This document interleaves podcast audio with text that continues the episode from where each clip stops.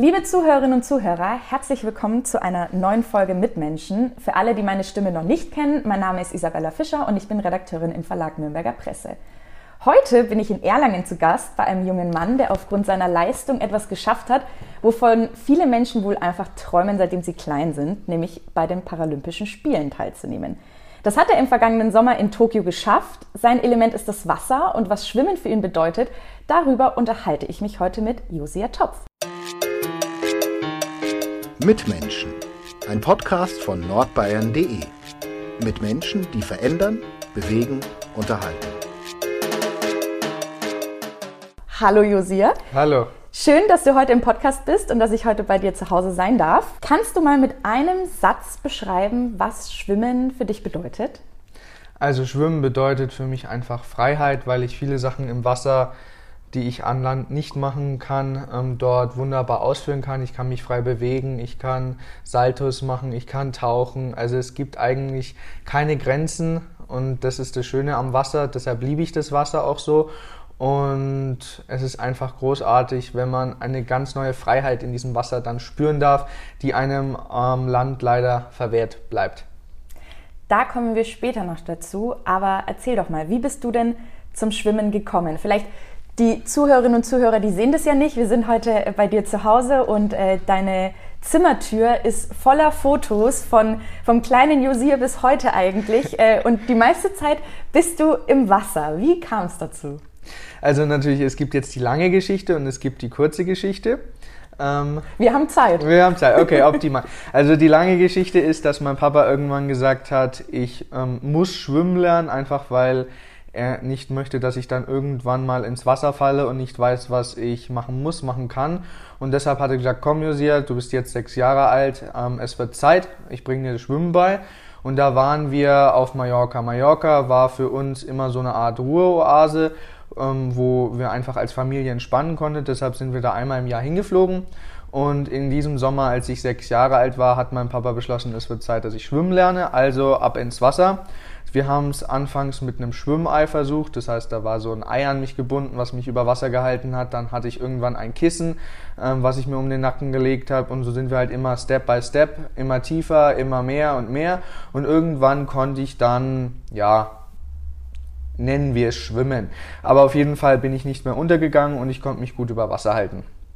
Und dann im Laufe ja, meiner Schulkarriere beziehungsweise meiner Grundschulkarriere fand ich es blöd, dass alle gesagt haben, wir gehen jetzt in den Verein, wir haben heute ein Spiel gegen Erlangen, wir machen jetzt dies, das, jenes, wir haben heute wieder ein Tennismatch und ich konnte halt leider in keins von diesen Vereinen teilnehmen, weil bei Fußball war die Gefahr einfach zu groß, dass mich jemand wegrätscht und da ich ja viele Operationen schon hinter mir hatte, konnten wir das nicht riskieren, dass sie dann irgendwas brechen oder ähm, irgendeine andere Verletzungen mir zugefügt werden. Deshalb durfte oder konnte ich nicht Fußball spielen und bei Tennis hat mir einfach der Arm gefehlt, ähm, weil sobald ein Ball auf mich zugeflogen ist und ich versucht habe, den zurückzudreschen, ist mir der Schläger aus der Hand gefallen, einfach weil ich da keine Kraft im Arm hatte und da blieb da nicht mehr viel übrig. Und irgendwann habe ich dann meine Eltern bequatscht, sie mögen mich doch bitte in einem Verein, in einem Schwimmverein anmelden, weil Schwimmen so das Einzige war, was ich wirklich konnte und was auch wirklich gefahrenlos ging. Und dann hat meine Mama gesagt, na gut, okay. Ich musste sie ein bisschen bequatschen, weil sie am Anfang nicht dachte, dass ich es ernst gemeint habe. Aber auf jeden Fall hat sie dann irgendwann ins Telefonbuch geguckt und eine Nummer gewählt vom erstbesten Verein, der, den sie da gefunden hat. Und das war der SSG 81. Und der SSG 81 ist auch noch bis heute meine große Liebe. Also der Verein ist wirklich fantastisch und hat mich auch zu dem gemacht, ähm, oder hat mich auch zu diesem, die ganze Strecke über begleitet und war für mich da. Deshalb, das ist wirklich ein echt sehr großartiger Verein, der mich da aufgenommen hat. Und dann ging es halt ganz normal weiter. Also ich habe bei den Kleinen angefangen, mich hochgearbeitet bis zur dritten, zweiten, ersten Mannschaft. Und irgendwann haben wir festgestellt, ja, ich habe Talent und beziehungsweise aufgrund von meiner Behinderung sollte ich noch etwas anders gefördert werden. Und da hat sich dann ähm, Christian Thiel eingeschaltet. Der ist der Sohn von ähm, der Leiterin vom SSG, deshalb wusste der dann auch relativ schnell über mich Bescheid. Und wir haben dann so gemeinsam verschiedene Sachen probiert und es hat auch funktioniert, weil wir sind jedes Jahr höher gekommen. Also am Anfang war ich nur an Meisterschaften im Verein beteiligt, dann irgendwann bayerische, deutsche, europäische und Weltmeister und jetzt dann schließlich die Paralympics. Ähm, der Gipfel meiner bisherigen Karriere. Und genau, so hat sich das dann immer Stück für Stück entwickelt. Du erzählst es jetzt so äh, locker, flockig, ja, deutsche Meisterschaften, Weltmeisterschaften, äh, Paralympics. Du bist 18 Jahre alt, oder? Ja, ich bin 18 ja. Jahre alt. Okay. Ähm, gut, mit 18 äh, schon eigentlich am Höhepunkt der Karriere gewesen zu sein, ist wirklich fantastisch. Kannst du mal erklären, wie du denn schwimmst im Wasser? Also das war auch eine Entwicklung, die sich so ähm, im Laufe der letzten Jahre, ja eigentlich schon Jahrzehnte entwickelt hat. Also anfangs haben wir ganz normal angefangen, auf dem Bauch zu schwimmen. Dann haben wir aber gemerkt, dass das eigentlich nicht so richtig funktioniert, weil die Atmung mir im Weg ist, die Beine kommen aus dem Wasser. Also es war zum Scheitern verurteilt. Wir wussten, dass wir da irgendwann nicht mehr weiterkommen. Und dann ähm, war ich auf einen dieser Lehrgänge und meine Trainer sind dann natürlich dann auch immer mit den Trainern vor Ort vernetzt und die haben dann zusammengearbeitet und eine neue Technik entwickelt, wo ich auf der Seite schwimme. Und mit dieser Technik auf der Seite bin ich dann auf einmal 10 Sekunden schneller geworden und ähm, durch noch gewisses Training und, verfein und indem wir die Technik verfeinert haben, durchs Training und durch verschiedene andere Sachen, wurde ich dann sogar so schnell, dass ich dann irgendwann ähm, in die Nähe von der EM-Norm kam. Und dann mit etwas Wille und guten Zureden von meinem Trainer haben wir dann schließlich auch diese EM-Norm geknackt. Aber dann hatten wir wieder das Problem, es ging wieder nicht weiter. Also haben wir nochmal versucht, die Technik umzustellen, indem wir dann alles auf dem Rücken verlagert haben und gesagt haben, komm, wir machen das mit Delfin. Und so hat sich das dann immer ein Stück weit ähm, verändert, ein Stück weit, ja, ähm, entwickelt.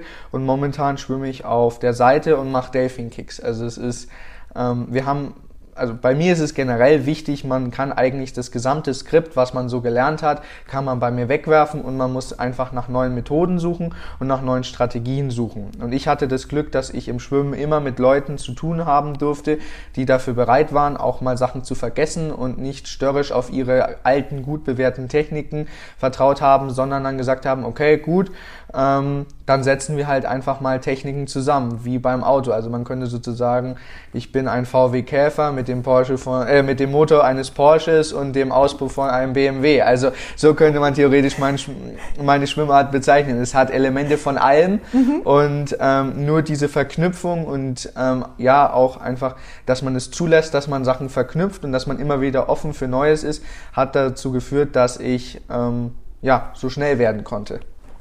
Wie schaut denn dein Training aus? Wie oft trainierst du in der Woche? Also ich trainiere achtmal die Woche, das ist aber nur Schwimmen.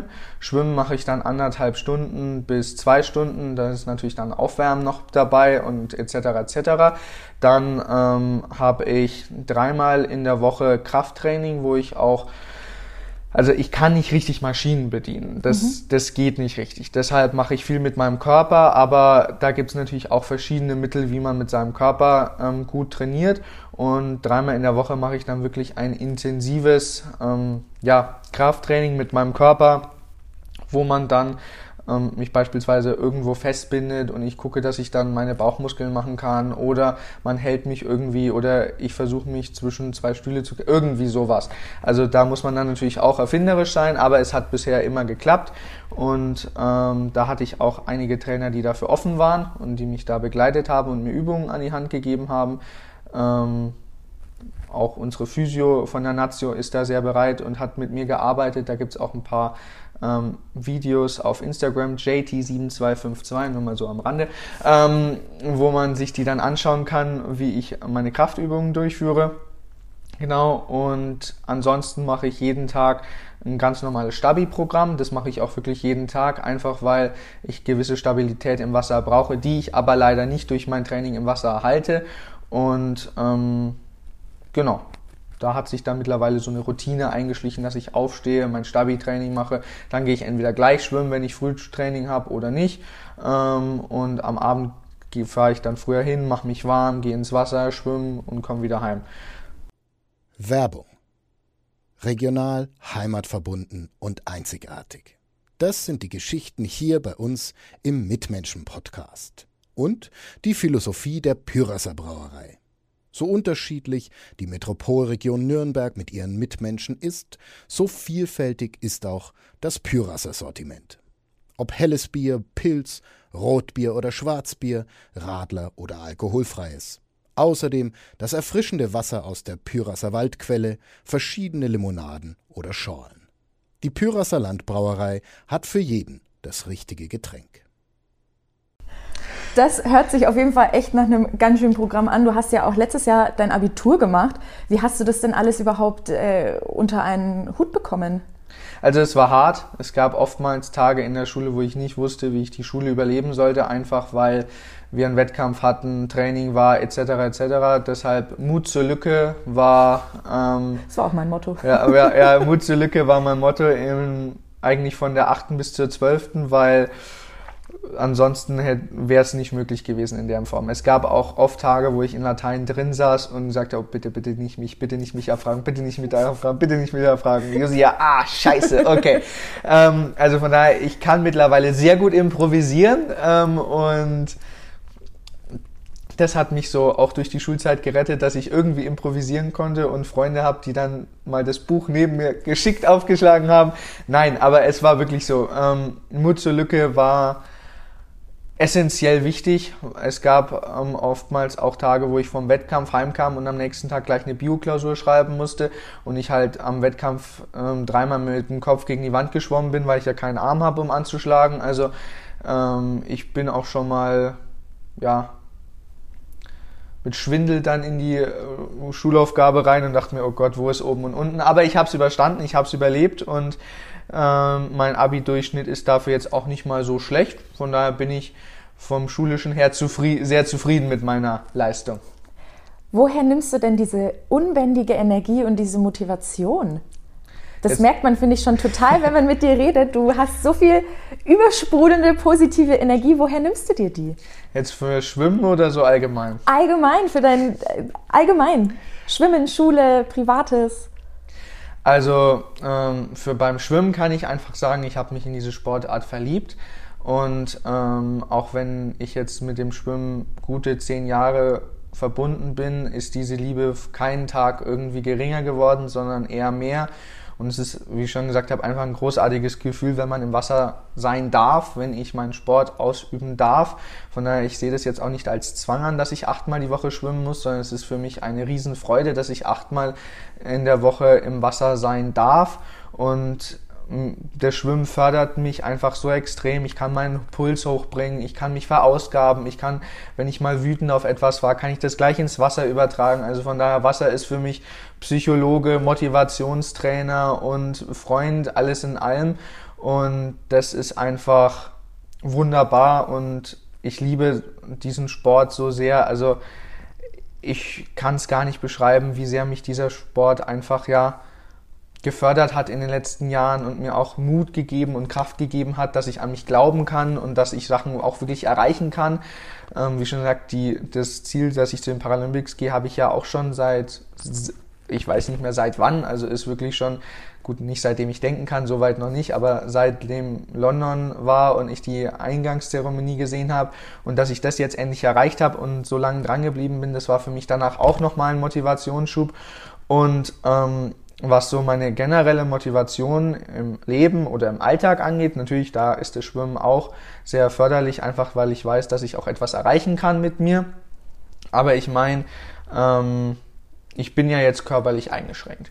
Und man muss sagen, ich habe schon den höchsten Grad von körperlich eingeschränkt. Gut, es gibt noch schlimmere in Anführungszeichen, aber ich bin schon relativ, ähm, relativ behindert, wenn man das so sagen möchte. Und einfach, wenn man sich das bewusst macht, dass man jetzt entweder aufgeben kann und sagt, gut, ich bin behindert, ich kann nichts, oder wirklich um jeden Vorteil im Leben kämpft und auch wirklich sich dafür einsetzt, bringt dann in gewisser Weise auch eine Energie mit. Und ich habe gesagt, gut, ich bin zwar jetzt behindert, aber ich möchte jetzt das Beste aus meiner Behinderung machen, das Beste aus dem, was äh, mir aus irgendeinem Grund zugestoßen ist und deshalb gab es für mich eigentlich nie die Option aufzugeben oder depressiv zu sein oder irgendwie zu sagen, äh, das Leben ist scheiße und unfair, weil ich habe am eigenen Leib erfahren, ja, das Leben kann ziemlich zum Kotzen sein und es kann auch unmissver, also man kann auch einfach sagen, das Universum hat sich gegen einen verschworen, natürlich, aber ähm, mit dieser Einstellung kommt man einfach nirgendwo hin und ich werde es nicht ändern können. Also ich werde mein ganzes Leben lang behindert sein. Es gibt vielleicht Möglichkeiten, dass ich über Techniken und über ähm, Technologie wie Handys und so mir ein besseres Leben gestalten kann, als wenn ich jetzt vielleicht in Rom geboren wäre oder zu der Zeit der alten Griechen. Aber diese Lage ist momentan einfach umkehrbar und deshalb habe ich gesagt, aus dem, was ich jetzt habe und aus dem, was ich zur Verfügung habe, und zwar eine Familie, die hinter mir steht, Freunde, die mich unterstützen, einen Sport, den ich liebe und meiner Persönlichkeit, muss ich doch irgendwas machen können. Also es kann ja jetzt nicht sein, dass ich hier rumsitze und Tränen schiebe und heule. Nee, nee, das geht ja nicht, sondern ich muss ja irgendwie mich nehmen und jetzt irgendwie daraus was machen und mein Leben gestalten. Und da habe ich relativ schnell schnell gemerkt, es geht nur mit Motivation, mit Ambition und ähm, ja, indem man sich manchmal auch dazu zwingt, glücklich zu sein. Aber mit dieser Kombi bin ich eigentlich relativ gut gefahren die letzten Jahre. Und ähm, wenn man das dann eine Zeit lang macht, merkt man auch, ja, das Leben ist doch eigentlich sehr viel schöner, als man so anfangs gedacht hat und kann auch sehr viel mehr bieten, als man so gedacht hat. Und von daher, ja, kann ich mich eigentlich nicht beschweren. Das ist schön, dass du das sagst. Ähm Du bist mit dem TAR-Syndrom auf die Welt gekommen. Kannst du mal erklären, was das bedeutet? Weil wir hören ja jetzt, wie soll ich sagen, man hört uns ja jetzt, aber man sieht uns ja nicht.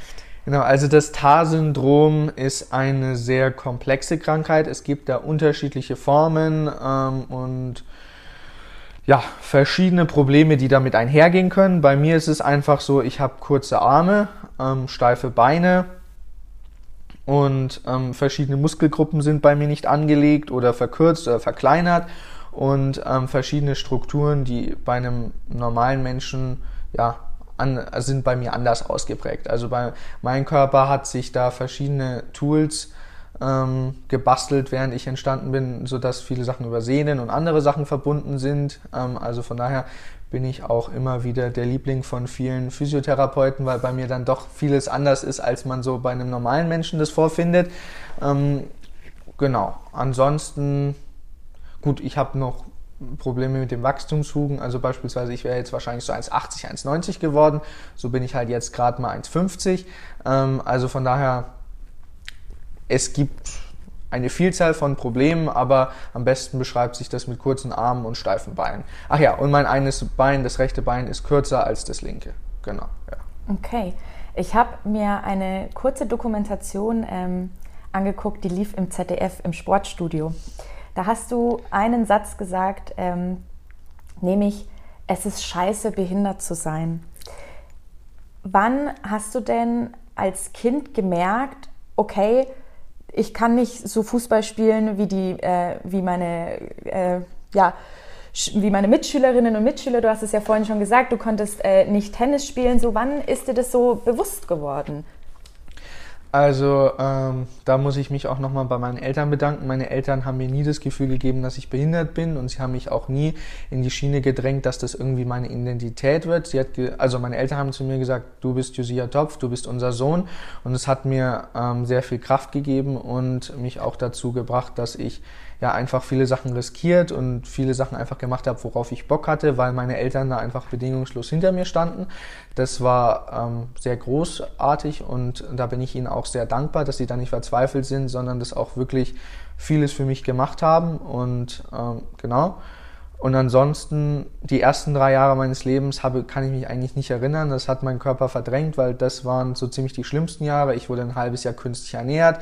Dann ähm, wurde ich mehrfach an den Beinen operiert, hatte dann leider auch, weil mein Immunsystem aufgrund von meiner Krankheit sehr schwach ist, also vom TAR-Syndrom sehr schwach ist, musste ich ähm, teilweise 100 bis ja, noch länger Tage im Jahr im Krankenhaus verbringen. Also war eine harte Zeit. Ähm, aber mein Gehirn hat das irgendwie alles verdrängt, sodass ich mich daran nicht mehr erinnere, was ein wahrer Segen ist, weil dadurch konnte ich dann mit meiner Erinnerung im Kindergarten einsteigen und der Kindergarten war super, weil da hat jeder Hilfe bekommen, da gab es die Jüngeren, die auch noch ihre Probleme hatten und angezogen werden mussten und und und. Deshalb habe ich es da nicht so mitbekommen und ich hatte auch wirklich wunderbare Freunde, die mich da in alles mit eingebunden haben und gesagt haben, komm Josia, jetzt machen wir mal das, jetzt machen wir mal dies. Also habe ich das im Kindergarten gar nicht so mitbekommen, dass ich da groß behindert bin. Natürlich, irgendwie war was anders, aber mei, dann saß ich halt mit den Zweijährigen in der Schubkarre und wurde irgendwo hingefahren. Also es war jetzt kein Problem. Ähm, so richtig gemerkt, dass ich behindert oder dass wirklich was mit mir anders ist, habe ich dann erst in der Grundschule, weil in der Grundschule ist dann jeder ähm, alleine in die Grundschule gegangen und ich musste aber oder ich war auf jemanden angewiesen, der neben mir sitzt, der für mich schreibt, der mir die Sachen rausholt, der sich darum kümmert, dass ähm, ja, dass ein Stift da ist und der mir dann was zu trinken holt oder der mich auch mal auf die Toilette begleitet und die anderen hatten das dann auf einmal nicht mehr. Das war dann für mich schon eine große Umstellung, aber da hatte ich auch zum Glück zwei sehr großartige Schulbegleiterinnen, die diesen Übergang so angenehm wie möglich für mich gemacht haben, sodass ich die teilweise auch gar nicht mitbekommen habe. Aber das war dann schon so das erste Mal, wo ich mitbekommen habe, okay, irgendwas ist anders an mir, ich krieg irgendwie viele Sachen nicht so auf die Reihe, wenn ich es auf normale Weise probiere. Ich brauche also Hilfe und ähm, ja, dann kamen auch so die ersten Gespräche mit meinen Eltern, wo meine Eltern gesagt haben, du, du bist zwar anders, aber das Schöne an dir ist, du hast einen Mund und du bist nicht auf den Kopf gefallen, also nutz deinen Verstand und rede mit den Leuten, weil wenn du mit den Leuten redest, werden dir die meisten schon irgendwie helfen. Da habe ich gesagt, okay, cool, wenn das das neue Mittel der Wahl ist, dann mache ich das. Damit bin ich auch relativ gut gefahren. Ich habe dann halt sehr viel kommuniziert und gesagt, was ich brauche, was ich möchte, dass ich das nicht machen kann und ähm, ja, wie der Hase läuft, klingt jetzt etwas arrogant, aber ich habe auf jeden Fall sehr oft klar meine Meinung geäußert und das hat dann auch dazu geführt, dass mich die Leute besser verstanden haben und man viel schneller zu Lösungen gekommen ist, als wenn ich es jetzt nicht gesagt hätte oder oder. Weil viele Leute können sich es einfach nicht vorstellen, wie es ist, behindert zu sein und die muss man dann halt eben oftmals, ja, indem man seine Sicht der Dinge schildert, kann man die dann viel besser mit reinnehmen und dann verstehen sie einen besser und dann läuft es ja auch. Weil die Menschen sind ja an sich nicht böse, sondern sie wissen es oftmals nicht. Und ähm, dadurch bin ich dann relativ gut gefahren und konnte so auch am normalen Leben teilnehmen. Gut, ich war immer noch auf Hilfe angewiesen und habe auch verschiedene ähm, ja, Techniken gehabt, bevor die anderen sie nutzen durften. Beispielsweise ich durfte schon ein iPad benutzen oder einen Computer nutzen, wo die anderen noch mit dem Füller geschrieben haben. Ähm, aber ansonsten war meine Kindheit relativ normal. Wir sind jetzt äh, 20 Minuten schon im Podcast und ich glaube, jeder merkt, dass deine ganz große Stärke auch deine Kommunikationsfähigkeit ist. Ähm, und du hast es ja gerade schon gesagt, äh, man muss einfach nur um Hilfe bitten, man muss einfach nur kommunizieren, hey, ich kann dies, ich kann das machen. Und ein Satz, den du gerade gesagt hast, ähm, die Leute meinen es nicht böse, sie wissen es nur nicht besser. Ähm, was hast du so für, für Situationen erlebt, in denen die Leute einfach nicht besser wussten? Haben die irgendwie, hast du es mal erlebt, dass sie Berührungsängste dir gegenüber hatten oder dass sie dachten so, oh Gott, sie wissen irgendwie gar nicht, was sie, äh, sage ich jetzt mal in Anführungszeichen, mit dir anfangen sollen? Naja, also es gibt natürlich die klassischen Beispiele, wie ähm, wenn ich mit meiner Mama irgendwo hingehe und dann reden auf einmal die Leute mit meiner Mama über mich, wo ich mir denke, also ich bin auch da, ich bin zwar behindert, aber man kann mit mir sprechen, also es wäre möglich, aber okay, wenn dann lasse ich das halt eben so zu. Aber es gibt auch so ganz allgemeine Sachen. Und zwar, wenn man, die Leute wissen halt oftmals nicht, wie es für jemanden ist, wenn der gesamte Behindertenparkplatz zugeparkt ist von Leuten, die nicht behindert sind. Das ist für mich einfach ein Desaster, weil ich kann mich nicht anders fortbewegen als über diesen scheiß Behindertenparkplatz. Ich muss da parken, weil ich einfach so, wenn ich mehr laufe, dann tut mir meine Hüfte weh, meine Beine weh, ich kann nicht mehr laufen, es, es brennt einfach, es geht nicht. Es ist auch keine Frage des Wollens, sondern es ist einfach eine Frage, es funktioniert nicht.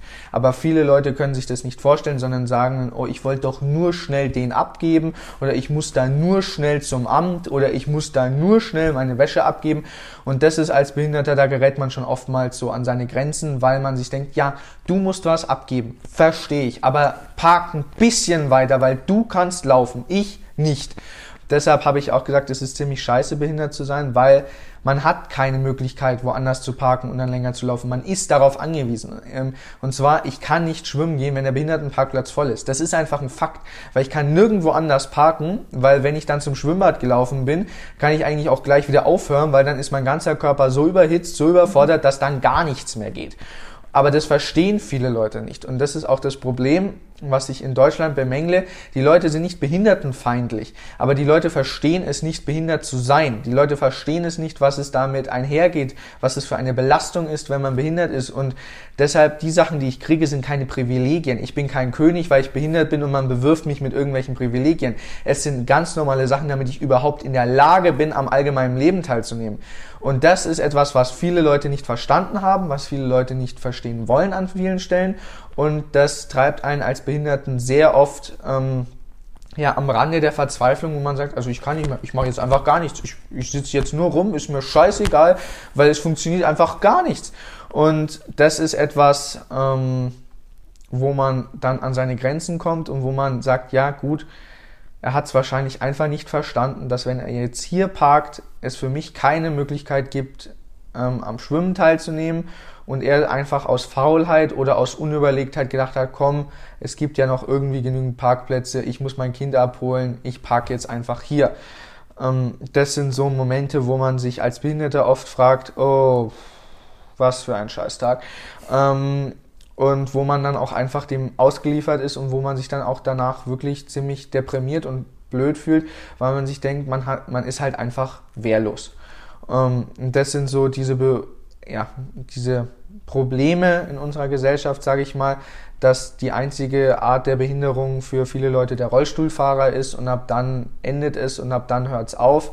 Und da wäre schön, wenn man die Leute vielleicht etwas sensibilisieren könnte für weil ich bin mir sicher, wenn jemand mal einen Tag im Rollstuhl verbringen muss, wird er nie wieder auf einem Behindertenparkplatz parken, weil er dann weiß, was das für Folgen hat. Ja. Dem ist nichts, dem ist nichts hinzuzufügen. Äh, kommen wir mal wieder zurück zum Schwimmen. Ähm, du hast mir vorhin dein, dein Zimmer gezeigt und man kommt rein und auf der rechten Seite hängen unsagbar viele Medaillen. Äh, hast du die mal gezählt? Weißt du, wie viele es sind? Huh, ich müsste mich jetzt weit aus dem Fenster legen, aber ich glaube, es sind mittlerweile über 30. Aber ich habe es nicht mehr so gezählt. Ich habe es mal zum Spaß gezählt und da waren es so bei 25, 24, aber das ist jetzt auch schon zwei, drei Jahre her. Deshalb, ich müsste jetzt, glaube ich, über 30 sein. Gibt es so eine Medaille, also bedeuten dir eigentlich solche Auszeichnungen was und welche Medaille ist vielleicht so für dich so die wichtigste, sportlich wie persönlich gesehen? Ja, natürlich bedeuten mir die Medaillen was, weil die Medaille zeigt ja, dass ich an dem Tag ähm, wirklich alles gegeben habe und der Beste ähm, war, das ist natürlich, oder zumindest ein Podiumsplatz belegt hat, so muss man sagen, ist ja leider Gottes nicht alles Gold. Ähm, Was glänzt? Äh, ja, aber ähm, von daher stehen diese Medaillen natürlich schon für Meilensteine für mich und auch für Erfolge, die ich erzielt habe. Meine Lieblingsmedaille ist meine allererste Medaille, weil die mich danach ermutigt hat, weiterzumachen. Das war das Zwergelschwimmen im SSG. Also so, ich weiß nicht, 0 bis 8 ungefähr und durfte daran teilnehmen und ähm, ich habe da in meiner Altersklasse gewonnen und das hat mich auch wirklich ermutigt, dass ich gesagt habe, ja, ich kann mithalten, ich kann alles geben und dann natürlich auch die M-Bronzemedaille ist einfach für mich sehr wichtig, weil wir haben das als Team geschafft. Das war keine Einzelleistung, sondern es war eine Teamleistung mit Leuten, die mir sehr viel bedeuten, die ich auch als Kollegen sehr schätze und ähm, das war auch so ein Tag, der ist total verrückt angefangen. Ich wusste nicht, ob ich in die Staffel reingehe, weil ich davor einen Wettkampf habe und mich ziemlich scheiße gefühlt habe. Ich wusste nicht, ob ich schaffe. Aber da haben meine Trainer gesagt, komm, wir glauben an dich, du bist eine Kampfsau. Spätestens, wenn du siehst, dass die an dir vorbeiziehen wollen, wirst du nochmal alles geben. Das habe ich gesagt, okay, gut, ich mach. Und ähm, dann haben wir die Staffel gewonnen. Oder gewonnen ist das Falschwort, wir sind Bronze gewesen, aber das muss man sagen, war an dem Tag auch schon ziemlich unwahrscheinlich, dass wir es geschafft haben.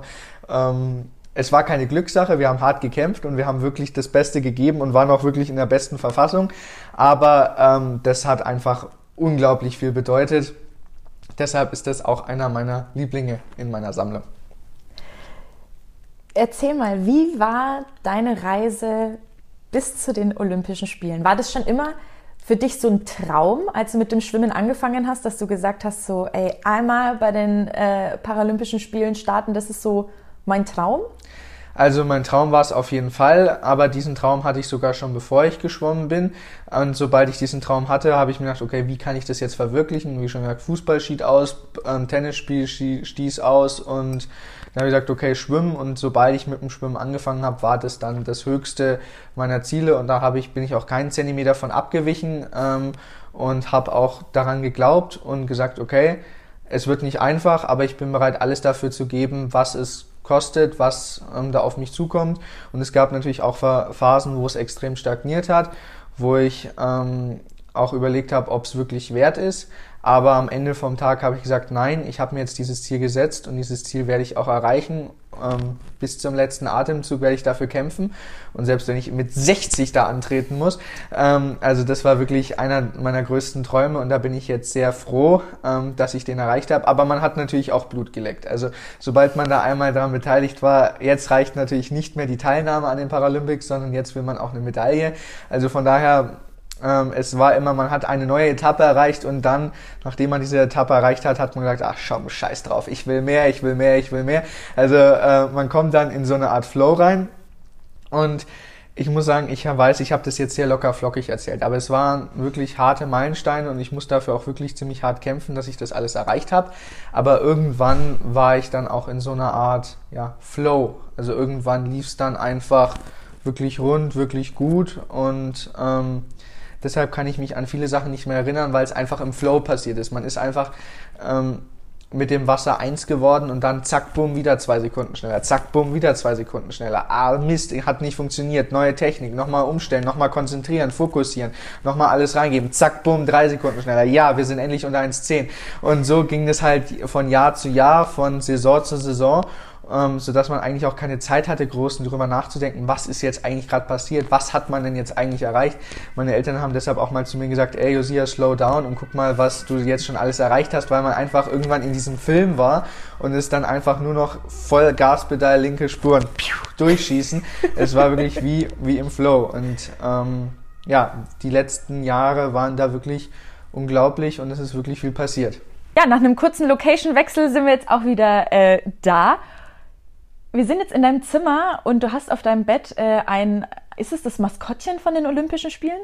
Jein, also an sich ist es jetzt ein Maskottchen, aber es ist nicht das Original-Maskottchen. Also es ist der, der Kopf und so ist vom Maskottchen inspiriert, aber der Rest, dieses Sphinx-artige, wurde dann noch dazugefügt. Also es ist sozusagen das Maskottchen etwas verunstaltet, wenn man das so sehen möchte. Aber ich fand es ganz süß und niedlich und dachte mir, ja, komm, als ähm, ja, Souvenir kann man das ja jetzt schon mal mitnehmen. Erzähl mal, wie war es denn für dich in Tokio bei den Olympischen Spielen? Wie, wie bist du da angekommen? Wie, wie kann man sich so ein Leben als, als Athlet da vorstellen? Also ähm, es war schon ziemlich legendär und es ist immer noch eher ein Traum als wirklich, dass es Wirklichkeit geworden ist. Und zwar, man fliegt da so hin, ähm, wird dann auf einmal von Leuten abgeholt, die bringen dann einen durch verschiedene Terminals. Dann gut, jetzt wegen Corona war es nicht so einfach. Das war dann wie Schokoladenessen, weil man dann immer seinen Ausweis, dann den Otscha-Zettel, dann das, dann jenes. Da musste man es an der nächsten Station wieder vorzeigen, wo man sich gedacht hat, ey Leute, ich hab's doch gerade schon vorgesagt. Aber okay, auf jeden Fall, da waren wir dann eine halbe Stunde mit beschäftigt, bis wir überhaupt die ersten fünf bis zehn Stationen passiert haben. Also ich glaube, wir waren am Flughafen gute zwei Stunden mit Jetlag. Das war dann auch ziemlich witzig. Äh, man ist so erschöpft nach so einem Flug und dann sitzt man da und sagt, okay, gut, wir kommen von Station zu Station, aber war auf jeden Fall auch schon diese Ankunft war legendär und die neuen Leute, wie man da begrüßt wurde, wie sie einem zugewunken haben, also unbeschreiblich. Und dann im Dorf hat man halt einfach dieses Sportlerleben gehabt. Man musste sich um nichts kümmern, alles war vorhanden, man musste, alles gab's im Überschwung, man hatte überhaupt keine Sorgen, man saß dann halt da, wenn man was zu trinken haben wollte, ist man halt einfach zu einem Automaten gegangen, hatte seinen Chip und er hat dir einfach irgendwas rausgegeben, was du wolltest. Das war schon ziemlich cool. Der Kraftraum war wirklich spektakulär und auch diese gesamte Atmosphäre im Haus war cool und zwar unser Haus wirkte so ein bisschen wie so eine Garage, wo man so ein, oder wie so ein ähm, Tiefgarage, wo man einfach ein paar Zimmer reingemacht hat. Und dieser Look war einfach schon ziemlich cool. Und dann so dieses Gefühl, wer hat wohl hier bei den Olympiade gelebt, wo wir drin waren, dann haben wir in WGs gelebt, also das war dann auch cool, weil man dann gesagt hat, komm, wir machen unser Zimmer zum schönsten WG-Zimmer von allen, dann haben wir Fahnen aufgehängt, dann die Wände noch mit irgendwelchen Farben beschmiert, die man wieder abwaschen kann. Also es war, es war einfach ein ziemlich cooles Gemeinschaftsgefühl, was wir da hatten. Und es hat einfach richtig viel Spaß gemacht, da zu sein. Also man hätte theoretisch auch in diesem Dorf nur Urlaub machen können, weil es einfach so viel zu erleben gab, so viel zu entdecken gab. Das Essen war wirklich gut und auch ähm, die anderen Deutschen, die nicht die eigene Sportart war, vertreten haben, waren auch einfach cool, mit denen zu reden. Man wusste anhand vom T-Shirt, gehen jetzt zum Training, gehen jetzt zum Essen, haben die Freizeit oder einen Wettkampf. Da konnte man dann gratulieren, konnte man fragen vor unserem Haus oder vor unserem deutschen Haus gab es dann einen Fernseher, wo wir davor saßen und manche Wettkämpfe interessiert ähm, verfolgt haben. Dann haben wir manchmal ein bisschen um die Fernbedienung gestritten, ob wir jetzt ähm, Basketball oder Volleyball anschauen. Also es, es war witzig. Es war einfach, ja, wie, wie es sein sollte. Es war einfach perfekt und selbst in meinen kühnsten Träumen hätte ich mir das nicht so vorgestellt und auch die Halle war legendär, also es war wirklich hervorragend und dann auch am Wettkampftag dazustehen und zu sagen, jetzt habe ich es endlich erreicht. Und man durfte dann endlich reinspringen und auch dann die Kommentatoren, wie sie gesagt haben, Online 5, Representing Germany, das, da hatte man gleich das Gefühl, das bin ich, jetzt muss ich, es war, es war cool und auch wie wir uns angefeuert haben, es war einfach fantastisch. Und man musste sich um nichts kümmern, man durfte es einfach nur genießen und es war, es war hervorragend. Das steckt tatsächlich total an. Also wenn du das so lebendig erzählst, kann man, erzählst, kann man sich das richtig gut vorstellen. Hast du dann auch so Kontakt irgendwie zu anderen Sportlern aus anderen Ländern bekommen oder ist man da wirklich einfach so in seiner, sag ich mal, deutschen Bubble im Olympischen Dorf? Nee, also es ist so, wenn man den beispielsweise die Straße, also was halt auch cool ist, das kann man sich nicht vorstellen. Wir sind in einem Dorf, wo normalerweise Stra also Autos fahren Busse fahren, Leute zur Schule oder zur Arbeit gehen und wir konnten halt einfach, ich bin einfach auf einer Hauptstraße entlang gelaufen. Ich dachte mir ein bisschen, okay, das geht jetzt voll gegen meine deutsche Ader, dass ich hier, ohne mich an irgendwelche Regeln zu halten, an so einem Art Vorfahrtsschild vorbeilaufe und das gegen die Richtung kreuze, aber okay, ist ja niemand da. Ähm, von daher, das war schon ziemlich cool. Und dann kamen von links irgendwie die Radsportler, von rechts kamen die äh, Leute mit ihrem Rolli angeschossen. Dann auf einmal sind zwei Blinde haben sich verirrt, wo man dann helfen durfte. Also es war cool, es war ähm, wirklich spannend, aber Corona hat, was diesen Kontakt, diese Kontaktaufnahme angeht, ziemlich viel zerstört weil die Länder haben eingetrichtert bekommen, ihr schleppt uns zwei nix an, gell, ne? Mhm. Deshalb, da waren die sehr zurückhaltend. Ich habe mit einem Amerikaner allerdings Kontakt schließen dürfen. Das war eine riesengroße Ehre, weil man einfach da mit einem neuen Land zu tun hatte und der mich schon kannte. Also ich bin in Amerika bekannt. Also das war schon, das war, also das, das muss ich sagen, war schon eins der Highlights, dass jemand zu mir kommt und sagt, du bist doch Josia Top und ich so, ja, bin ich eigentlich, stimmt. ähm, das war, es war cool und äh, mit dem haben wir auch Nummern getauscht und ich habe sogar ein T-Shirt von dem bekommen. Cool. Also von daher, das war wirklich spannend, wirklich aufregend und cool. Ähm, aber ansonsten war der Kontakt eher Mangelware. Gut, man hatte natürlich Kontakt zu seinen Konkurrenten und zu den Schwimmern. Beispielsweise, ähm, ich saß dann im Bus und mir war langweilig und ich habe dann auf einmal weil es so lange gedauert war, Bella Ciao, Bella Ciao, Bella Ciao, Ciao, Ciao gesungen. Und auf einmal haben zwei Reihen hinter mir, weil ich nicht wusste, wie es weitergeht, die Italiener weitergemacht. Und dann, das, das hatte was. Das, das war einfach diese, das war eine coole Atmosphäre. Aber so wirklich Kontakt schließen, das ging halt leider wegen Corona ähm, nicht. Bist du nervös gewesen vor den Rennen?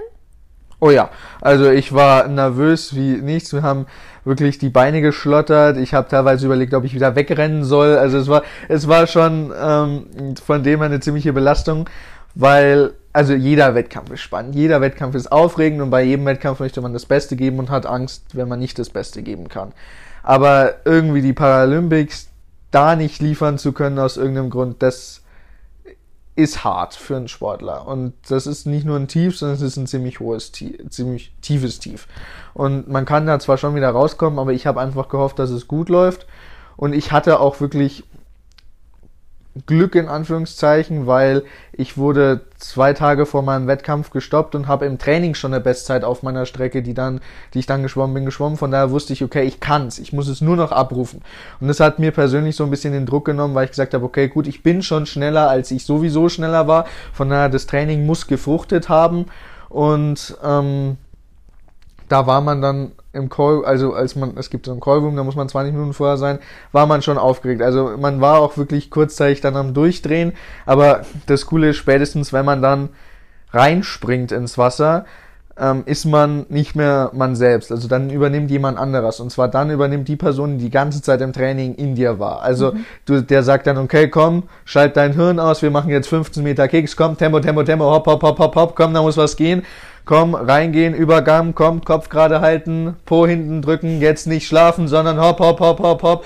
Gut, nicht atmen, wehe, du atmest auf 25 Meter, nicht atmen. Und so geht es dann halt weiter und weiter, sodass man dann gar keine Zeit mehr hat, aufgeregt zu sein, sondern man hat dann so eine innere Stimme im Kopf, die einen dann so durch den Wettkampf durchbringt und alles, was man gelernt hat, wendet man an. Von daher muss man auch wirklich im Training alles geben und sich wirklich voll konzentrieren, weil nur so kann dann die Stimme im Wettkampf wirklich Ratschläge geben, die auch Sinn machen und wo man dann auch sich wirklich auf seinen Instinkt verlassen kann, dass dieser Instinkt einen dann durchbringt. Also, ähm, weil allein würde man verzweifeln, aber irgendwie mit diesem Instinkt zusammen schafft man es dann, dass man sagt, okay, gut, jetzt sind wir hier an der Marke, du weißt, was das bedeutet, wir haben jetzt noch so und so viele Meter, nicht atmen, nicht atmen, komm, hopp, hopp, hopp, jetzt geben wir mal ein bisschen Gas. Also von daher, man, und beispielsweise, was ich auch mache, ich provoziere mich beispielsweise während des Wettkampfs selber auch gern, okay. ähm, sodass ich dann gehe, ach, halt doch die Klappe, du blöde Stimme, dann gibt man nochmal richtig Gas. Also von daher, da hat jeder so seine eigenen Tools und ähm, ich liebe den Wettkampf, ich liebe die Herausforderung, von daher ist, bin ich dann vorher immer maximal aufgeregt,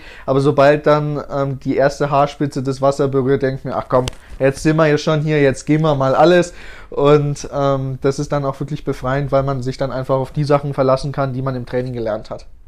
Wie liefen dann die Rennen für dich?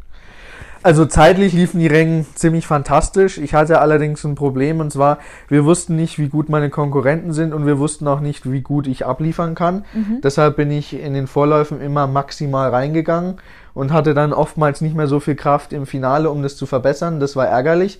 Das wollen wir jetzt dann ähm, bei der WM in Madeira und in den nächsten ähm, Wettkämpfen verbessern dass das besser geht, dass ich da besser mich unter Kontrolle habe, dass ich mich besser einschätzen kann diesbezüglich. Aber von den Zeiten her war ich mega zufrieden. Also ich hatte vier Monate vorher einen Wettkampf und da habe ich mich fünf Sekunden teilweise gesteigert oder noch mehr. Also das war wirklich fantastisch. Auch auf Rennen, wo ich lange Zeit jetzt eine Durststrecke hatte und wo wir lange Zeit wussten, das können eng werden, konnte ich Erfolge erzielen und war wirklich auch gut unterwegs. Also von der Zeiten, zeitlich waren wir sehr zufrieden mit meinem Rennen. 50 Freistil war ich sehr unzufrieden. Da habe ich mich leider ein bisschen provozieren lassen. Da habe ich nicht auf mich selbst gehört, sondern gedacht, jetzt muss ich irgendwas ausprobieren, jetzt muss ich nochmal atmen, um die Kraft zusammenreißen. Aber dabei hätte ich einfach nur mein Ding machen müssen. Das war schade, weil ich glaube, dass ich an die 45 rankommen kann und dass es auch eine 45 dasteht. So stand dann halt nur eine 46,4 da. Das war ärgerlich, ja. Aber ähm, ich bin überzeugt, dass ich das in den nächsten Wettkämpfen besser machen kann, besser machen werde. Von daher ähm, ja, eins von vier Rennen passiert und war ja jetzt auch nicht wirklich schlecht.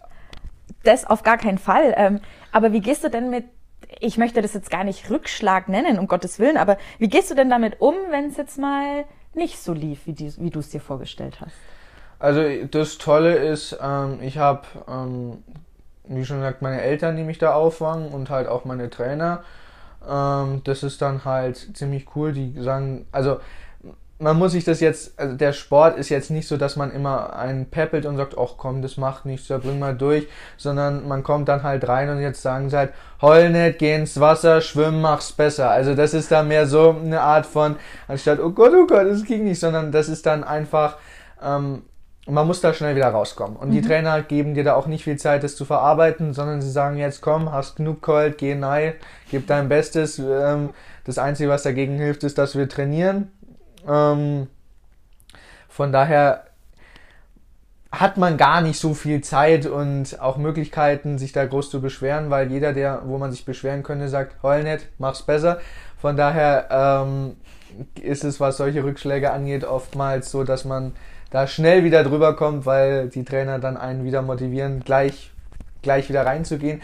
Und ansonsten gibt es natürlich auch Tage, wo man mal sagt, scheiße, aber dann ähm, rede ich darüber mit meinen Eltern und äh, die bauen mich wieder auf oder ich fahre zu einem Freund, telefoniere mit einem Freund oder ähm, ja, ähm, sag dann an einem Samstag, scheiße, ich muss heute doch mal wieder feiern gehen und halt irgendwie solche Sachen machen. Also da gibt es Ventile, wie man ähm, da wieder drüber kommt. Und am Ende vom Tag muss man sagen, es war die Leistung des eigenen Körpers und wenn der Körper aufgrund irgendeiner Sache nicht alles geben konnte, dann muss man es akzeptieren, muss man die Fehlerquelle finden und dann kann man weitermachen. Was scheiße ist, wenn man irgendwie gefühlter geschlafen hat oder was verpasst hat oder dumme Fehler gemacht hat. Aber auch da weiß man, es war ein dummer Fehler, den kann man beim nächsten Mal wieder ausbügeln. Und das ist das Schöne, es gibt zum Glück immer ein nächstes Mal. Zumindest ich bin 18, deshalb bei mir gibt es immer ein nächstes Mal. ähm, und das ist bei mir deshalb ähm, cool. Und ansonsten, ich habe, wie schon gesagt, so viel erlebt. Ich kann jetzt mittlerweile auch auf einen guten Erfahrungsschatz zurückgreifen, wo ich sage, okay, ja, es gibt auch mal Phasen, wo es nicht so läuft, aber da muss man dann halt auch durch. Das stimmt, da muss man einfach durch. Ähm, die Paralympics finden ja immer nach den Olympischen Spielen statt, finden medial aber immer gar nicht so die große Aufmerksamkeit. Wie ist es für dich? Fühlt man sich da als, als paralympischer Sportler so ein bisschen weniger wertgeschätzt oder wie, wie ist es so, wie fühlst du dich da so? Also wie schon gesagt, ich mache es ja nicht ähm, aus Grund, dass ich irgendwie medial groß werden möchte oder dass ich irgendwie sage, oh ja geil, nochmal ein Feuerler. Nein, deshalb mache ich es nicht. Ich mache es aus dem Liebe zum Sport, deshalb auch wenn mir niemand zuschauen würde, würde ich ähm, schwimmen und es geil finden, weil ich einfach den Sport super finde. Aber es, es hinterlässt einen Nachgeschmack, ja. Also mhm. es ist ähm, traurig, wenn man sich Sachen anguckt, wo man sagt, okay, ja, ihr habt es zu 100% verdient und ihr verdient auch die mediale Aufmerksamkeit, aber wir haben mindestens genau das Gleiche gemacht oder haben genau das Gleiche erreicht und ich will jetzt nicht sagen, dass wir schwerer haben, aber ich meine, als Behinderter hat man schon relativ schwer im Leben und wenn man sich dann entscheidet, nochmal einen Schritt weiter zu gehen und Profisportler zu werden, dann finde ich, verdient es auch nochmal eine andere Art von Anerkennung als ein normaler Sportler, ohne das jetzt gar nicht werten zu sagen, aber das dazu stehe ich ein und das ist auch meine Überzeugung. Aber ähm, ich habe jetzt auch keine Idee, wie man das verbessern kann. Die Medien machen das, was halt am meisten Einschaltquote bringt. Und wenn die Paralympics nicht genügend Einschaltquoten bringen, verstehe ich das auch, wenn man es wieder abschaltet. Ich fand es dieses Jahr gut, dass man äh, uns mehr Aufmerksamkeit gegeben hat. Das hat man auch gemerkt. Man hat auch gemerkt, als wir am Flughafen sind, wurden wir erkannt, wurden gefragt. Und ähm, war witzig, war cool, dass es da mal wieder mehr Aufmerksamkeit gibt.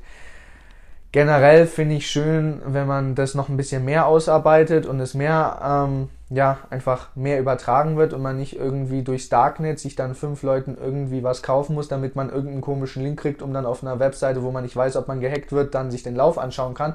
Also da finde ich, muss sich noch einiges ändern. Ich will zwar jetzt nicht unbedingt Public Viewing, ja, Public Viewing, obwohl das natürlich auch sehr schön wäre, aber ähm, wie gesagt, das muss jetzt nicht unbedingt sein, aber generell, wenn da mehr kommen würde, wäre ich dem Ganzen natürlich nicht abgeneigt und ich finde auch, dass ähm, meine Kollegen mehr, ja, mehr verdient hätten, als nur einmal um 8 Uhr in den Frühstücksfernsehen kurz erwähnt zu werden, sondern ich finde, die sollten auch ein bisschen mehr Aufmerksamkeit, wir sollten mehr Aufmerksamkeit bekommen.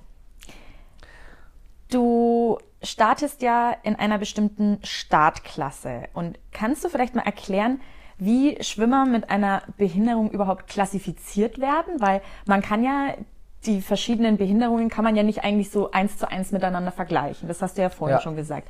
Ähm, wie, wie ist da dieses System? Also, es gibt da verschiedene Schritte. Schritt eins, du merkst, du bist behindert. Schritt zwei, du merkst, du willst unbedingt Schwimmen machen. Schritt drei, du kommst dann irgendwann ähm, in die Lage, dass du sagst, jetzt kannst du auch an nationalen Wettkämpfen teilnehmen, die Deutschen beispielsweise, und dann kommt Scheiße, du bist noch nicht klassifiziert. Also gehst du erstmal zum Arzt, holst dir ein paar Unterlagen, lässt dir deine Behinderung beschreiben und ähm, setzt dich dann mit dem nationalen Klassifizierungskomitee auseinander und gehst dann zu einem Termin, den sie dir aus gewählt haben und das läuft dann folgendermaßen ab. Also es gibt die internationale Klassifizierung und die nationale Klassifizierung. An sich ist beides gleich. Du gehst mit einer Vertrauensperson deiner Wahl, gehst du in diese Klassifizierung rein. Dort sind dann zwei bis drei Leute ähm, aus verschiedenen Bereichen. Das sind entweder Ärzte, Physiotherapeuten, alte Schwimmer, also Veteranen nenne ich es jetzt mal, ähm, und also kann aber aus verschiedenen Bereichen sein. Im nationalen sind es dann hauptsächlich Deutsche oder eigentlich nur Deutsche. Im internationalen sind es dann andere Länder. Also ich wurde schon von ähm, Kanadiern, Amerikanern, Franzosen, Portugiesen, wurde ich schon alles durchklassifiziert. Also das sind dann wirklich ganz verschiedene Länder am Start, die ihre Klassifizierungsteam haben. Und jedes Land muss auch ein Klassifizierungsteam stellen, um andere Leute zu klassifizieren. Mhm. Auf jeden Fall kommt man dann da rein. Nehmen wir jetzt mal beispielsweise die internationale Klassifizierung, weil das ist auch näher an mir dran.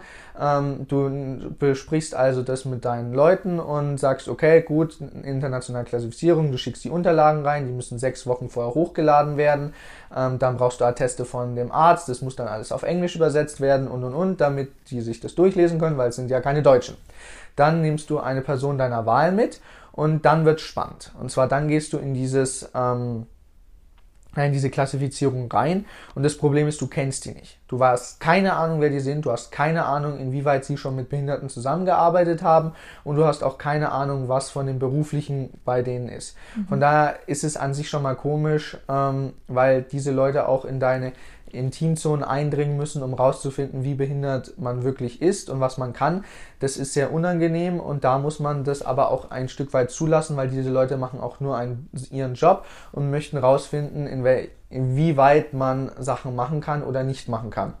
Das Problem ist, diese Leute begleiten dich nicht deinen ganzen Tag, sondern begleiten dich nur für eine Stunde. Und in dieser mhm. Stunde kann sehr viel passieren. Und sehr viele Sachen können ähm, auf die Klassifizierer anders wirken, als sie anders sind. Von daher ist es dann immer, ja, eine sehr angespannte Situation auf beiden Seiten, weil die Klassifizierer müssen in deinen Intimbereich eindringen, was sie auch nicht unbedingt wollen. Mhm. Sie müssen gucken, dass du sie nicht verarscht, was auch sehr unangenehm ist. Und gleichzeitig müssen sie dann aber auch respektieren, ähm, wo es nicht weitergeht. Von daher ist es ein sehr, sehr schwieriger Balanceakt auf Seiten der Klassifizierer. Ich hingegen muss zulassen, dass sie in meinen Intimbereich eindringen, was auch schon sehr schwierig für mich ist, weil als Behinderter fassen die Leute dann auf einmal Stellen an, wo man selber nicht hinkommt. Also mein Oberschenkel kann ich nicht berühren, wenn da mhm. auf einmal eine Hand hinkommt ist es unangenehm oder ich habe auch eingezwickte Nerven. Wenn da jemand hinlangt, tut es einfach weh. Von daher ist es dann auch für mich eine stressige Situation. Vor allem, wenn dann die Klassifizierer auf einmal sagen, dass ich das könnte, obwohl ich das gar nicht kann. Und da muss man damit halt drüber reden und darüber diskutieren. Und das ist sehr schwierig. Ja. Und deshalb hat man dann auch eine Person des Vertrauens da, die dann äh, mit denen kommuniziert und sagt, du, das geht wirklich nicht. Guck dir nochmal die Unterlagen an. Hier sind die Unterlagen. Schau nochmal hier, schau nochmal das. Und von daher ist es eine sehr angespannte Situation, weil die Klassifizierer müssen gucken, kann er es wirklich nicht, weil er es nicht kann, oder kann er es nicht, weil er es nicht machen kann und uns reinlegen möchte und in eine mhm. bessere Startklasse kommen möchte. Von daher ist es für beide Parteien eine sehr schwierige Situation. Dann prinzipiell lässt sich aber sagen, ist die Klassifizierung in zwei Teile eingeteilt. Einmal das Medical und einmal das Technical Assessment. Beim Medical Assessment dehnen sie mich durch, gucken, wie weit kann ich meine Füße bewegen, wie weit sind meine Arme funktionsfähig, etc. etc. Beim ähm, Technical werde ich ins Wasser geworfen und sie gucken, wie sich das dann im Wasser äußert, meine Behinderung. Und es ist relativ schwierig, ähm, da herauszufinden, inwieweit ähm, die Person das jetzt nicht kann oder kann, weil beispielsweise auch bei den Nichtbehinderten merkt man manchmal, oh, da kann ich die Hand doch nicht so bewegen, ähm, weil irgendwas mal war an meiner Hand ein Skiunfall, deshalb ist man nicht unbedingt behindert, aber da geht es manchmal nicht. Von daher ist es oftmals so, dass man den Leuten das dann erklären muss und dann einfach hoffen muss, dass sie es einem glauben. Aber gleichzeitig ist es auch am Sportler, dass er transparent ist, weil es gehört sich einfach nicht, da nicht transparent zu sein. Aber wie schon gesagt, es ist schwierig. Es ist eine sehr schwierige Situation und man ist dann auch immer froh, wenn es vorbei ist, weil ähm, es ist ein bisschen ein Hin und Her und ähm, es kann auch plötzlich während der Klassifizierung vollkommen umschwenken, was man nicht kommen hat sehen und da muss man auch wieder darauf reagieren und gucken, wie man die gesamte Situation entschärft.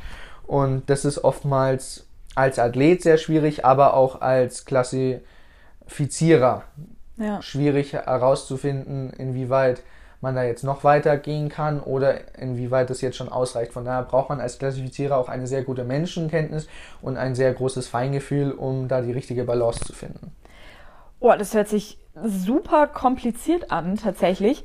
Ähm, in welcher Startklasse bist denn du und fühlst du dich da sozusagen richtig ein? Hört sich total blöd an, aber einkategorisiert? Also gibt es da überhaupt irgendwie so eine, so eine Fairness?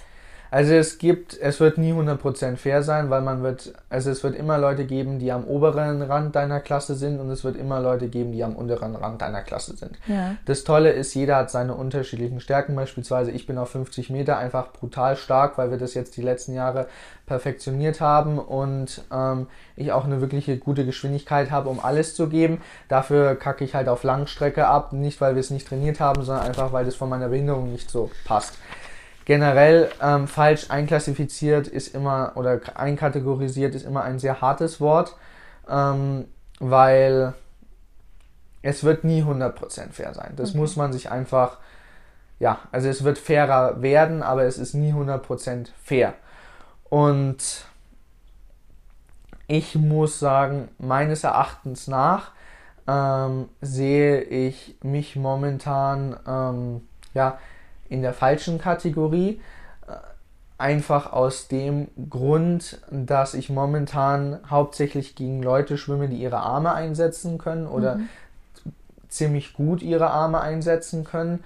Und man sagt im Schwimmen 80% Arme, 20% ist Beine. Das heißt, ich muss mit 20% Beinen, die mir auch nicht 100% zur Verfügung stehen, gegen ach, fast 80% Arm ankämpfen und da hast du keine Chance. Also 50 Meter sieht bei mir immer so leicht aus, aber das ist nur, weil ähm, bei mir in der Klasse brauchen die eine gewisse Zeit, um ihre Geschwindigkeit zu haben, aber sobald die ihre Geschwindigkeit haben und halten, bin ich weg. Also da habe ich keine Chance. Von daher sehe ich meine Einstufung momentan als kritisch an und meines Erachtens nach würde ich in ein, die andere Kategorie besser reinpassen. Aus dem Grund, da auch viele Leute da auf ihr, also stärker Armeinschränkungen haben, sodass man das mit meinen Beineinschränkungen, Hüfteinschränkungen vergleichen könnte und ähm, dann teilweise auch nur ihre Beine einsetzen können, sodass ich das als ähm, ja, fairer sehen würde. Man muss aber sagen, ich bin äh, sicherlich an der Grenze. Von daher ähm, wird es immer schwierig sein, mich einzustufen. Aber soweit ich das momentan beurteilen kann von meinen Konkurrenten, die in der S3 sind, passe ich nicht in die S3, sondern sollte ich eher sollte ich in der S2 schwimmen. Das ist natürlich jetzt auch wieder Ansichtssache und man kann sich darüber den ganzen Tag streiten, aber das ist meine persönliche Ansicht und aus diesem Grund ähm, sind wir dann auch gegen dieses Urteil vorgegangen und ähm, haben es auch erreicht, dass ich dieses Jahr nochmal neu eingestuft werde. Ob ich dann in diese Stufe komme, ist jetzt nochmal dahingestellt. Wie schon gesagt, es kann viel passieren während so einer Klassifizierung.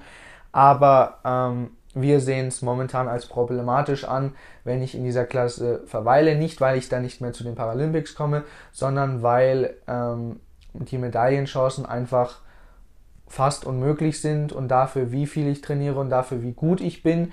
Und ähm, ist es einfach nicht fair. Okay, verstehe. Wie oft wird man denn so einklassifiziert? Also macht, passiert das jedes Jahr oder? Ne, also es kommt auf die Behinderung drauf an. Also es gibt Klasse, es gibt die Startklassen 1 bis 14. Mhm. S1 bis 10 ist körperbehindert, S11 bis 12 ist ähm, sehbeeinträchtigt und 13, 14 ist dann geistige Beeinträchtigung. Und die Blinden oder Entschuldigung, die Sehbehinderten werden oftmals alle zwei Jahre eingestuft, einfach um zu gucken, ob sich was verändert hat. Währenddessen bei den körperlich Behinderten gibt es meistens so lange Klassifizierung, bis die Person das 18. Lebensjahr erreicht hat. Und ab dann sagt man, wird sich nicht richtig viel verändern. Mhm. Generell wird man nochmal neu eingestuft, wenn man beispielsweise, ein, beispielsweise ähm, einen operativen Eingriff oder einen Unfall hatte, einfach weil sich dann etwas verändert haben könnte aber ansonsten wird man eigentlich nach dem 18. Lebensjahr nicht mehr klassifiziert. Deshalb waren wir jetzt auch sehr dahinter, den Protest einzulegen, einfach weil es nach eigentlich meine letzte Klassifizierung war mhm. und wir gesagt haben, naja, so kann es ja jetzt eigentlich nicht oder wir und gesagt haben, naja, das ist halt jetzt blöd, wenn ich nicht nochmal angeguckt werde, weil ähm, wenn man jetzt gesagt hätte, in zwei Jahren werde ich nochmal angeguckt, hätte man gesagt, okay, gut, dann muss ich halt jetzt zwei Jahre lang dieses Schicksal in Anführungszeichen ertragen und mache halt mein Ding weiter und mache es aus Liebe zum Sport. Ähm, aber da die Gefahr bestand, dass ich überhaupt nicht mehr eingestuft werde, weil ich das 18. Lebensjahr erreicht habe, waren wir auch wirklich dahinterher, dass es da nochmal eine neue Klassifizierung gibt. Okay, verstehe.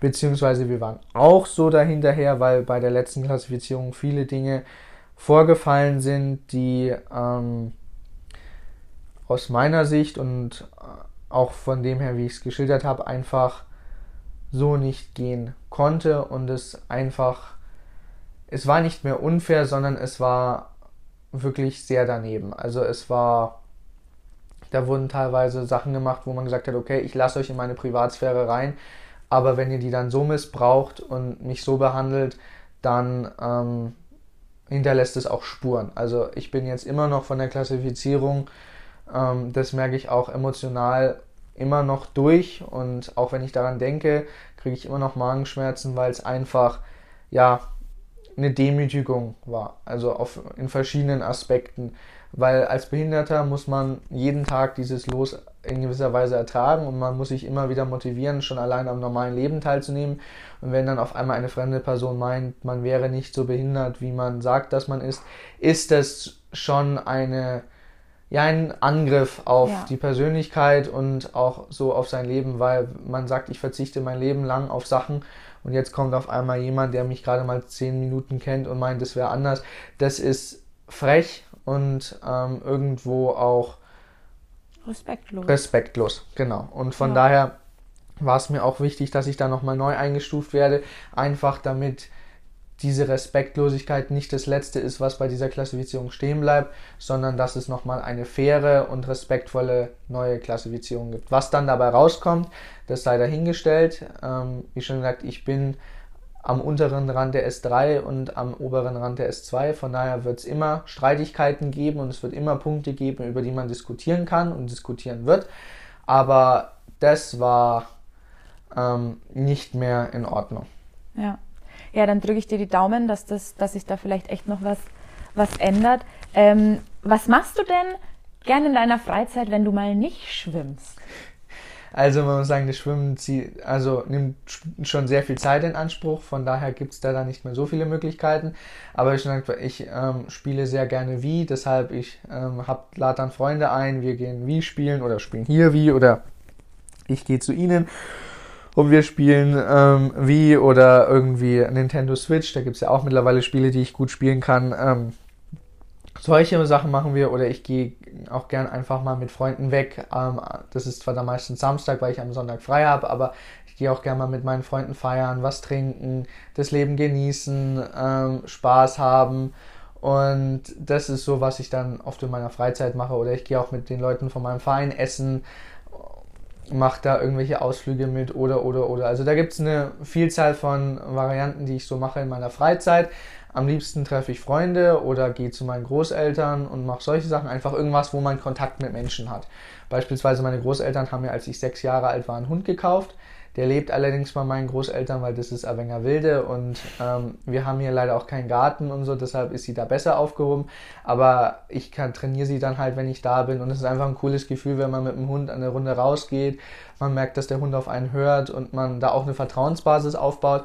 Von daher liebe ich das einfach mit meinem Hund Zeit zu verbringen. Ich liebe es mit meinen Freunden Zeit zu verbringen, zu lachen, was zu trinken, auch mal einen Überdurst zu trinken und das Leben zu genießen, zu entspannen. Ja, ich bin jung irgendwie. Ja, ja. ich kenn's, ich kenn's.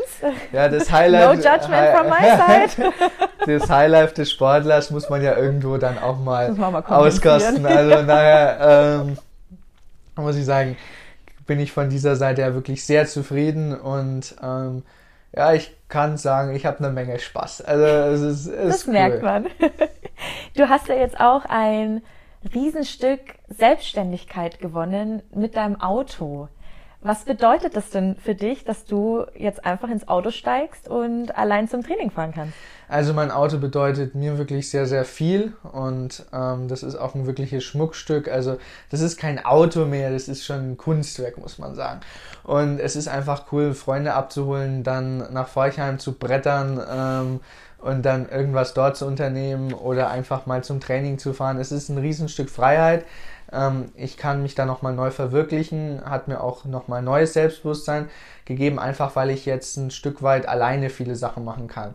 Ich bin zwar immer noch auf Hilfe angewiesen, aber ich kann jetzt zu dieser Hilfe fahren. Also ich muss jetzt nicht mehr zu dieser Hilfe gefahren werden und diese Hilfe muss auch nicht unbedingt zu mir kommen, sondern ich kann jetzt dorthin kommen und das bedeutet einfach alles für mich. Das ist ein Riesenstück Freiheit, ein Riesenstück ja, Unabhängigkeit, was ich damit bekommen habe und ähm, es macht einfach Spaß, mit seinem eigenen Auto fortzufahren und dann ähm, über die Straße zu gehen und ohne zu schauen einfach zu klicken und man hört so, wie das Auto zugeht. Es, es, es ist einfach wunderbar. Es ist cool, es ist cool. Wie wurde denn das Auto umgebaut? Also wie fährst du denn das Auto? Also ähm, wir haben eine Firma gefunden, die heißt Paravan, die ist in Baden-Württemberg angesiedelt, die machen das professionell und jetzt auch nicht seit gestern, sondern schon seit ein paar Jahrzehnten und die haben sich darauf spezialisiert. Und ähm, ich habe zwei Joystick links und rechts. Links ähm, lenke ich, indem ich den Joystick nach links oder rechts bewege. Dann dreht sich vor mir das Lenkrad, sodass ich auch sehe, in welchem Winkel ich fahre mhm. äh, und in welchem Winkel sich die Räder bewegen. Und ich habe rechts einen Joystick mit Gas und Bremse. Indem ich den ähm, Joystick nach vorne drücke, bremse ich. Indem ich ihn nach hinten ziehe, gebe ich Gas. Und ähm, der Rest, also alles, was man so bedienen muss, wie Tempo, also wie beispielsweise Radio, Sitzheizung, Klima, Scheibenwischer etc. etc., das mache ich alles über Stimme. Ah, okay. Das hört sich ja echt auch richtig gut an. Ja, ja. Jeder, der mitfährt, sagt, er will auch so eine Sprachsteuerung. Ja. Das, das ist witzig. Das glaube ich. Aber warten wir noch ein paar Jahre, dann wird wahrscheinlich das autonome Fahren, da sagt man wahrscheinlich dann einfach so, äh, starten, los. Und dann läuft es wahrscheinlich. Obwohl ich muss sagen, ich habe nichts gegen autonomes Fahren. Das ist sicherlich hilfreich, aber ich muss sagen, so dieses, diesen Joystick in der Hand zu haben und selber über das Auto zu herrschen, ist nochmal besser, finde ich. Ich schalte dann auch richtig ab, wenn ich Auto fahre. Also wenn ich Auto fahre, bin ich nur auf die Straße und auf mich konzentriert und auf meine Umgebung. Und ähm, ich liebe es einfach dann, äh, beispielsweise, ich habe so gegen Ende Sommer meine Ausbildung gemacht.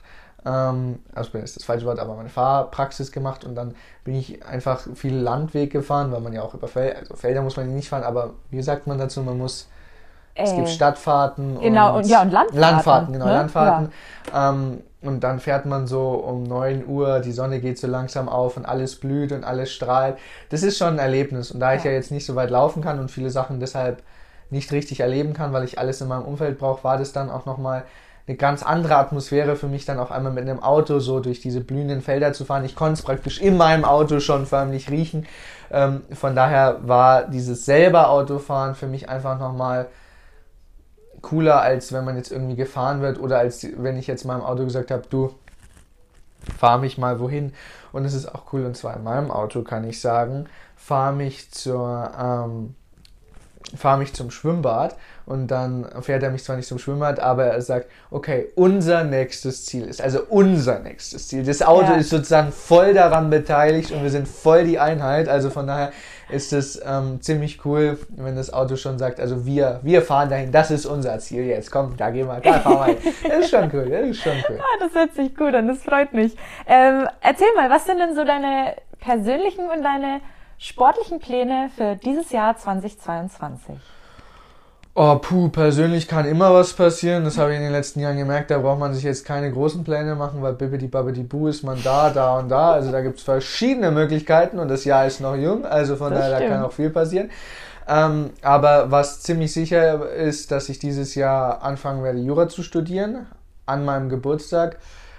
Ja, nein, da bin ich mehr oder weniger begeistert, weil reinfeiern ist, glaube ich, nicht so geil, wenn man verkatert bei der ersten Unterrichtsstunde sitzt und rausfeiern dann am nächsten Tag ist auch nicht so cool. Aber ich werde eine Lösung dafür finden, das ist auch schon mal sicher. Ähm, aber genau, ansonsten ähm, freue ich mich sehr aufs Jurastudium, bin da froh, dass es jetzt endlich losgeht und läuft.